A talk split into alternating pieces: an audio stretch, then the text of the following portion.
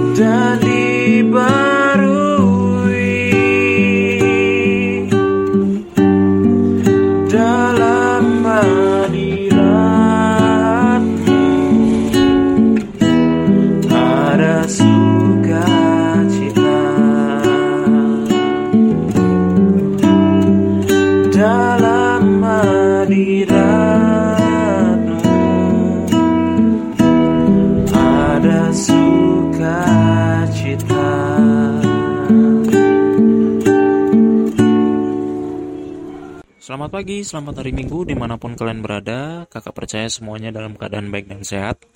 Dan di hari ini eh, SBT kita memiliki judul Percayalah Tuhan adalah satu-satunya penolong yang adil dan penuh kasih. Dan hari ini uh, kita akan membaca kitab Yesaya pasal 30 ayat 18 sampai 26 Nah, jadi kita buka dulu ya kitab Yesaya pasal 30 ayat 18 sampai 26 dan kita akan berdoa sebelum kita membacanya dan mempelajarinya. Mari kita satu dalam doa. Tuhan Yesus, terima kasih atas penyertaanmu di pagi hari ini kami dapat bangun, kami dapat melakukan aktivitas kami. Dan di saat ini Tuhan kami akan belajar dan merenungkan firman-Mu. Kiranya Engkau mau berkati hati pikiran kami, fokuskan kami, supaya hati pikiran kami hanya tertuju pada Engkau, dan melalui firman-Mu ini hidup kami diubahkan, hidup kami menjadi berkat bagi banyak orang ya Bapak. Terima kasih, inilah doa kami, inilah sembahyang kami yang kami alaskan hanya dalam nama Tuhan Yesus kami sudah berdoa. Amin. Ya, adik-adik, kita buka kitab Yesaya pasal 30 ayat 18 sampai 26 dan kakak akan membacakannya untuk kalian semua. Janji keselamatan bagi Sion. Sebab itu Tuhan menanti-nantikan saatnya hendak menunjukkan kasihnya kepada kamu. Sebab itu ia bangkit hendak menyayangi kamu. Sebab Tuhan adalah Allah yang adil, berbahagialah semua orang yang menanti-nantikan dia. Sungguh, hai bangsa di Sion yang diam di Yerusalem, engkau tidak akan terus menangis.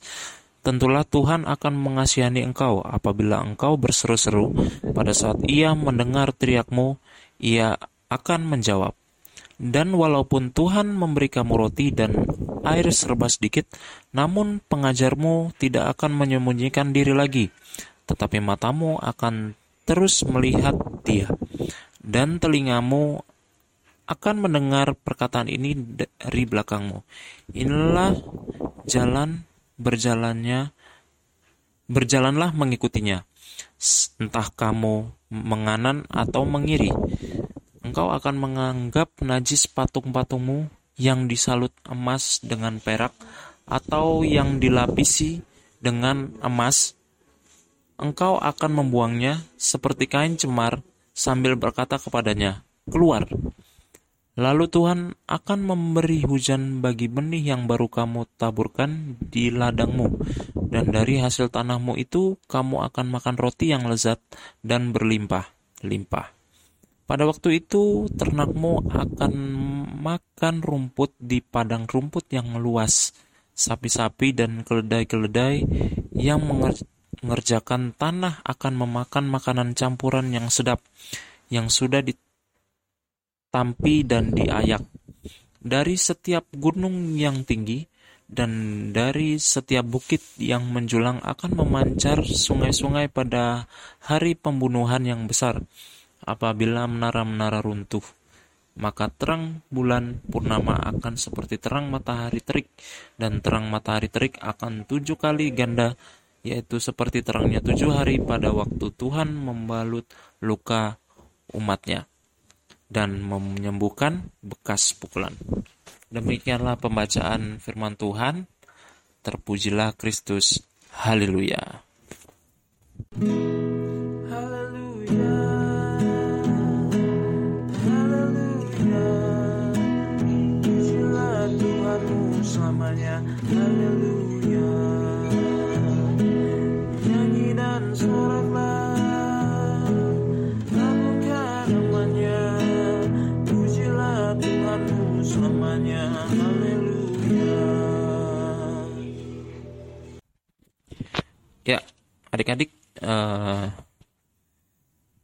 judul pembelajaran kita hari ini percayalah Tuhan adalah satu-satunya penolong yang adil dan penuh kasih.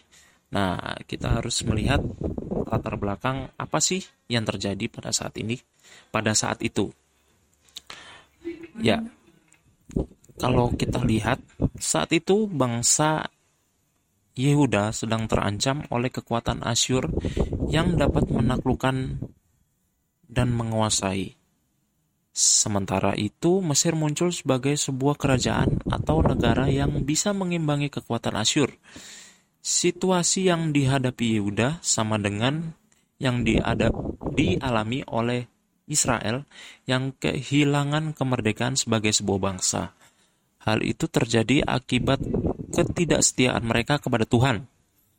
Yehuda seharusnya belajar dari pengalaman Israel yang telah lebih dulu ditaklukkan dan kehilangan kemerdekaan. Karena tidak setia kepada Tuhan, namun Yehuda tetap menolak untuk setia kepada Tuhan. Karena itu, Asyur akan menjadi alat yang Tuhan pakai untuk melaksanakan tindakan penghukuman yang menyatakan keadilan dan kasihnya kepada Yehuda. Nah, dalam hal ini, Yehuda berada dalam situasi yang sulit karena menghadapi ancaman Asyur. Berada dalam situasi sulit dan tidak berdaya bukanlah pengalaman yang menyenangkan dan disukai. Situasi batin semua orang yang berada dalam kesulitan seperti menjadi orang yang tidak berdaya. Nah, dalam keadaan seperti itu, orang sering kali tidak dapat berbuat apa-apa, bahkan untuk menolong diri sendiri pun sulit, sehingga membutuhkan pertolongan orang lain. Nah, persoalannya adalah kepada siapa orang dapat mencari dan meminta pertolongan. Nah, meminta pertolongan pada penolong yang tidak tepat malah akan membuat masalah baru yang bisa menjadi lebih besar dan lebih berat daripada yang sebelumnya. Sebaliknya, jika meminta pertolongan pada penolong yang tepat, pasti orang akan tertolong untuk menyelesaikan masalahnya. Nah, dalam hal ini, eh, apa yang bangsa Israel alami saat itu adalah hasil dari apa yang mereka tabur. Mengapa itu hal itu terjadi? Mengapa Allah mengizinkan hal itu terjadi supaya uh, umat Israel dapat bertobat dan kembali kepada Allah. Ya, jadi uh, waktu itu Allah memakai Asyur sebagai alat penghukuman bagi umat Israel. Mengapa demikian? Karena Israel pada saat itu telah menyimpang dari apa yang diperintahkan Tuhan. Jadi Tuhan memakai bangsa Asyur. Nah, dalam situasi itu bangsa Israel merasa hancur, merasa terpuruk. Nah, Tapi karena Allah adalah Allah yang setia dan adil, Allah yang maha pengampun, maka Allah memakai Yesaya untuk memberikan pengharapan dan penguatan dan keyakinan kepada umat bahwa mereka tidak berjalan sendiri. Nah, melalui apa yang telah kita baca hari ini, apa yang dapat kita tarik atau kita simpulkan dan dapat kita jadikan pelajaran untuk kehidupan sehari-hari bahwa uh, Tuhan adalah Allah yang setia, Allah yang penuh kasih, Allah yang maha pengampun. Tapi Tuhan juga tidak segan-segan menghukum kita ketika kita tidak setia kepadanya, ketika kita tidak taat kepada perintahnya, ketika kita uh, menyimpang daripada ajarannya. Nah, seperti yang apa yang bangsa Israel alami, Tuhan juga bisa melakukan hal itu kepada kita jika kita tidak taat kepadanya. Nah, dan kita juga harus belajar bahwa uh, Allah itu juga adalah Allah yang cemburu, seperti yang ia pernah katakan di salah satu ayat Alkitab bahwa aku adalah Allah yang cemburu. Allah memang pengasih, namun Allah juga adalah Allah yang cemburu. Apa maksudnya? Ya, maksudnya adalah Dia adalah Tuhan yang satu-satunya Allah yang tidak dapat mentoleransi yang namanya dosa. Ya, jadi dosa di matanya adalah suatu borok. Dosa adalah sesuatu hal yang uh, sifatnya sangat buruk di matanya sehingga ketika kita melakukannya kita akan mendapatkan ganjaran yang setimpal dari apa yang telah kita perbuat seperti apa yang telah dialami oleh bangsa Israel. Namun ia adalah Allah yang setia dan adil. Allah yang maha pengampun. Namun kita juga harus ingat bahwa walaupun Allah adalah maaf-maaf, maha pengampun, penuh kasih setianya, panjang kasihnya, sangat besar sekali kasihnya. Kita tidak boleh mempermainkan kasih Tuhan yang diberikan Tuhan secara cuma-cuma. Kita tidak boleh mempermainkan Tuhan ketika kita uh, sudah mengambil keputusan untuk bertobat. Ketika kita sudah mengambil keputusan bertobat dan jatuh kembali kepada dosa, itu sama saja kita mempermainkan Tuhan. Iya, kakak paham. Kita adalah manusia yang uh, lemah. Kita adalah manusia yang terbatas, yang gampang sekali tergoda oleh godaan. Namun kita juga harus ingat bahwa jangan pernah bermain-main dengan namanya dosa karena upah dosa ialah maut. Nah, maka dari itu kita sebagai pengikut Kristus kita harus selalu meminta pertolongan kepada Tuhan supaya kita tetap kuat dalam jalannya, kita tetap setia kepada Tuhan apa pun rintangannya, apa pun uh, godaan yang kita hadapi di depan mata kita. Ya, adik-adik, uh, pelajaran apa lagi yang dapat kita ambil dari cerita Yesaya 30 ayatnya yang ke-18 hingga 26 ya. Ya. Satu lagi yang bisa kita dapatkan adalah menyadari kesalahan dan menjalani maksud baik Tuhan kadang berat. Namun itu akan membawa kita kembali kepadanya. Kita akan melihat kasihnya yang adil setelah kita mengambil keputusan untuk bertobat dan kembali kepada jalannya. Ya, kita akan merasakan berkat Tuhan setiap hari. Keluarga kita akan diberkati, sekolah kita akan diberkati. Banyak hal baik yang akan Tuhan kasih ketika kita uh, mau mengambil keputusan untuk bertobat dan setia kepadanya. Kalau ada pertanyaan loh kak, aku sudah setia, aku sudah sering beribadah, aku sudah uh, selalu melakukan hal-hal baik namun gimana hidupku kok seperti ini aja? Keluargaku tetap susah aja. Kalau dibandingkan ke keluarga lain kayaknya keluargaku gini-gini aja kak apakah Tuhan lari daripadaku? Apakah Tuhan uh, melupakan aku? Apakah kasih Tuhan yang diceritakan dalam Alkitab itu semuanya fiksi atau bohong? Tidak. Itu sama sekali tidak. Nah ketika hal itu terjadi dalam kehidupan kita uh, di situlah kita iman kita diuji. Di situlah iman kita diuji seberapa jauhkah kita setia kepada Tuhan ketika kita dalam masa-masa sulit. Saat itulah iman kita diuji. Apakah Tuhan meninggalkan kita? Tidak. Jawabannya tidak. Karena janjinya adalah aku akan menyertai kau senantiasa sampai kepada akhir zaman. Nah, ketika kita menghadapi kesusahan apakah Tuhan meninggalkan kita? Tidak yang ada adalah kita yang sering melupakan Tuhan. Ketika dan mengutuk Tuhan ketika kita mengalami kesusahan. Padahal sebenarnya Tuhan selalu ada untuk kita. Nah bagaimana kita bisa tahu kalau Tuhan selalu ada untuk kita? Nah, maka kita harus peka dalam kehadiran Tuhan ketika kita mengalami kesusahan. Nah gimana caranya supaya kita peka? Nah, kita harus membangun hubungan yang baik dengan Tuhan. Bagaimana caranya? Yaitu membangun hubungan intim. Hubungan intim yang seperti apa? Ya seperti uh, sisihkan waktu untuk doa setiap hari, membangun komunikasi dengan Tuhan, berdoa, membaca firman. Itu adalah langkah-langkah kecil yang kita bisa lakukan untuk kita membangun hubungan dengan Tuhan. Nah, seperti itu. Jadi, ketika kita mengalami masa-masa sulit, Tuhan sebenarnya tidak meninggalkan kita.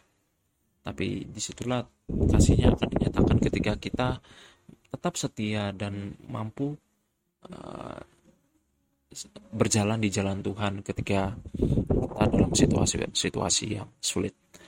Nah, teman-teman yang dikasih dalam Tuhan, kiranya Tuhan memberkati kita semua melalui cerita kita pada pagi hari ini. Kiranya senantiasa kasih Tuhan selalu melingkupi kita. Walaupun kita dalam keadaan sulit, kita harus percaya bahwa Tuhan selalu ada untuk kita. Ya, seperti bang, apa yang dialami oleh bangsa Israel ketika masa-masa sulit, uh, Tuhan akan menghadirkan penolong, yaitu melalui Yes Yesaya. Nah, sama seperti hidup kita, Tuhan akan menghadirkan penolong siapa saja. Tuhan dapat memakai orang-orang yang mungkin tidak bisa kita pikirkan, tapi itu adalah pertolongan Tuhan bagi hidup kita. Mungkin Tuhan bisa mau memakai kakak kita, teman kita, siapa pun Tuhan bisa Tuhan pakai untuk menjadi penolong bagi kita. Kapan kak? Aku kok rasanya gini-gini aja Tuhan kayaknya nggak berbuat apa-apa. Tenang. Tetap percaya tetap berpegang teguh. Jangan pernah hilang pengharapan. Karena waktu Tuhan bukan waktu kita. Karena waktu Tuhan kita tidak pernah tahu tuh waktu Tuhan itu misteri. Kita tidak pernah tahu kapan ia akan menolong kita dan menyelesaikan masalah kita. Namun kita harus percaya bahwa Waktu Tuhan adalah waktu yang terbaik, waktu yang tepat. Ia tidak pernah terlambat dan ia tidak pernah terlalu cepat. Nah, maka apa yang kita harus lakukan bahwa kita harus tetap percaya dan berpegang teguh kepadanya. Ya, sejauh ini uh, firman Tuhan yang bisa kakak share dan pembelajaran materi hari Minggu yang bisa kakak share kiranya Tuhan Yesus memberkati kita Tuhan Yesus tetap melingkupi kita dalam segala aktivitas kita sehari-hari. Tuhan Yesus memberkati. Amin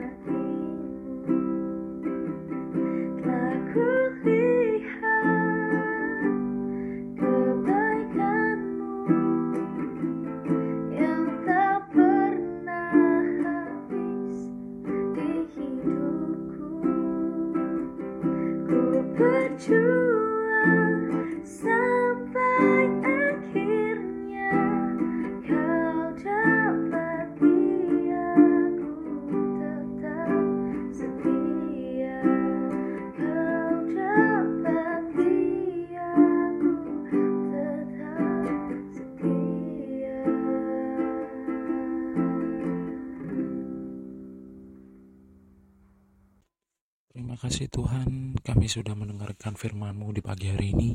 Kiranya apa yang sudah kami dengar ini Tuhan dapat kami lakukan dalam kehidupan kami sehari-hari. Ya Bapa, eh, saat ini hamba juga doa untuk eh, setiap para pendengar podcast hari ini. Tuhan kiranya Engkau memberkati para pendengar terkhususnya adik-adik yang mendengarkan podcast ini Tuhan berkatilah mereka supaya mereka dapat menjadi pribadi pribadi yang sanggup memikul tanggung jawab mereka sebagai pengikut Kristus yang sejati Tuhan Tuhan eh, memang kami dalam kehidupan kami sehari-hari menghadapi rintangan cobaan yang selalu datang dalam kehidupan kami Tuhan maka dari itu Tuhan kami mohon Tuhan kau selalu ada untuk kami. Jangan pernah tinggalkan kami Tuhan karena kami makhluk yang lemah karena kami makhluk yang terbatas Tuhan. Ya Bapak terima kasih. Berkatilah setiap adik-adik dalam kehidupan mereka sehari-hari dan saat ini Tuhan di mana mereka sedang di rumah saja tapi mereka tetap melakukan aktivitas dan tanggung jawab mereka Tuhan sebagai siswa Tuhan kau berkati mereka Tuhan dalam setiap tanggung jawab yang mereka lakukan ya Bapak segala pelajaran ujian mereka tetap lakukan di rumah. Tuhan kiranya kau mau berkati mereka. Kau mau perlengkapi mereka dan kuasa rohmu yang kudus sehingga mereka mampu melakukan segala tugas tanggung jawab yang harus mereka lakukan Tuhan. Terima kasih terima kasih Tuhan. Dan juga engkau berkati bangsa dan negara ini yang di mana saat ini adalah kondisi-kondisi sulit bagi bangsa ini ya Bapak. Engkau berkati Engkau selesaikan masalah ini Tuhan sehingga bangsa kami dapat pulih dan kegiatan kami dapat berjalan normal kembali Tuhan. Terima kasih. Ya Bapak Engkau berkati juga gerejamu di tengah-tengah eh, masa pandemi ini Tuhan. Engkau berkati segala rencana tujuan ke depan Tuhan. Berkatilah gerejamu supaya tetap membawa suara kenabian bagi dunia ini di tengah-tengah masa pandemi ini ya Bapak. Terima kasih Tuhan, terima kasih. Dan inilah doa kami, inilah sembahyang kami Tuhan yang kami alaskan hanya dalam nama Tuhan Yesus yang telah mengajar kami berdoa. Bapak kami dalam surga, dikuduskanlah namamu, datanglah kerajaanmu, jadilah kehendakmu di bumi seperti di surga. Berikanlah kami pada hari ini makan kami secukupnya, dan ampunilah kami atas kesalahan kami, seperti kami juga mengampuni orang yang bersalah kepada kami. Dan janganlah bawa kami ke dalam pencobaan, tapi lepaskanlah kami daripada yang jahat. Karena engkaulah yang empunya kerajaan dan kuasa dan kemuliaan sampai selama-lamanya. Amin. Oke teman-teman, terima kasih banyak telah mendengarkan materi IHMPT untuk tanggal 6 Desember 2020 dan juga terima kasih untuk KPTRIK yang telah menyampaikan materi untuk hari ini. Tuhan Yesus memberkati. Kita akan bertemu untuk materi selanjutnya. Dan untuk mengakhiri materi hari ini kita akan menyanyikan Mars PT.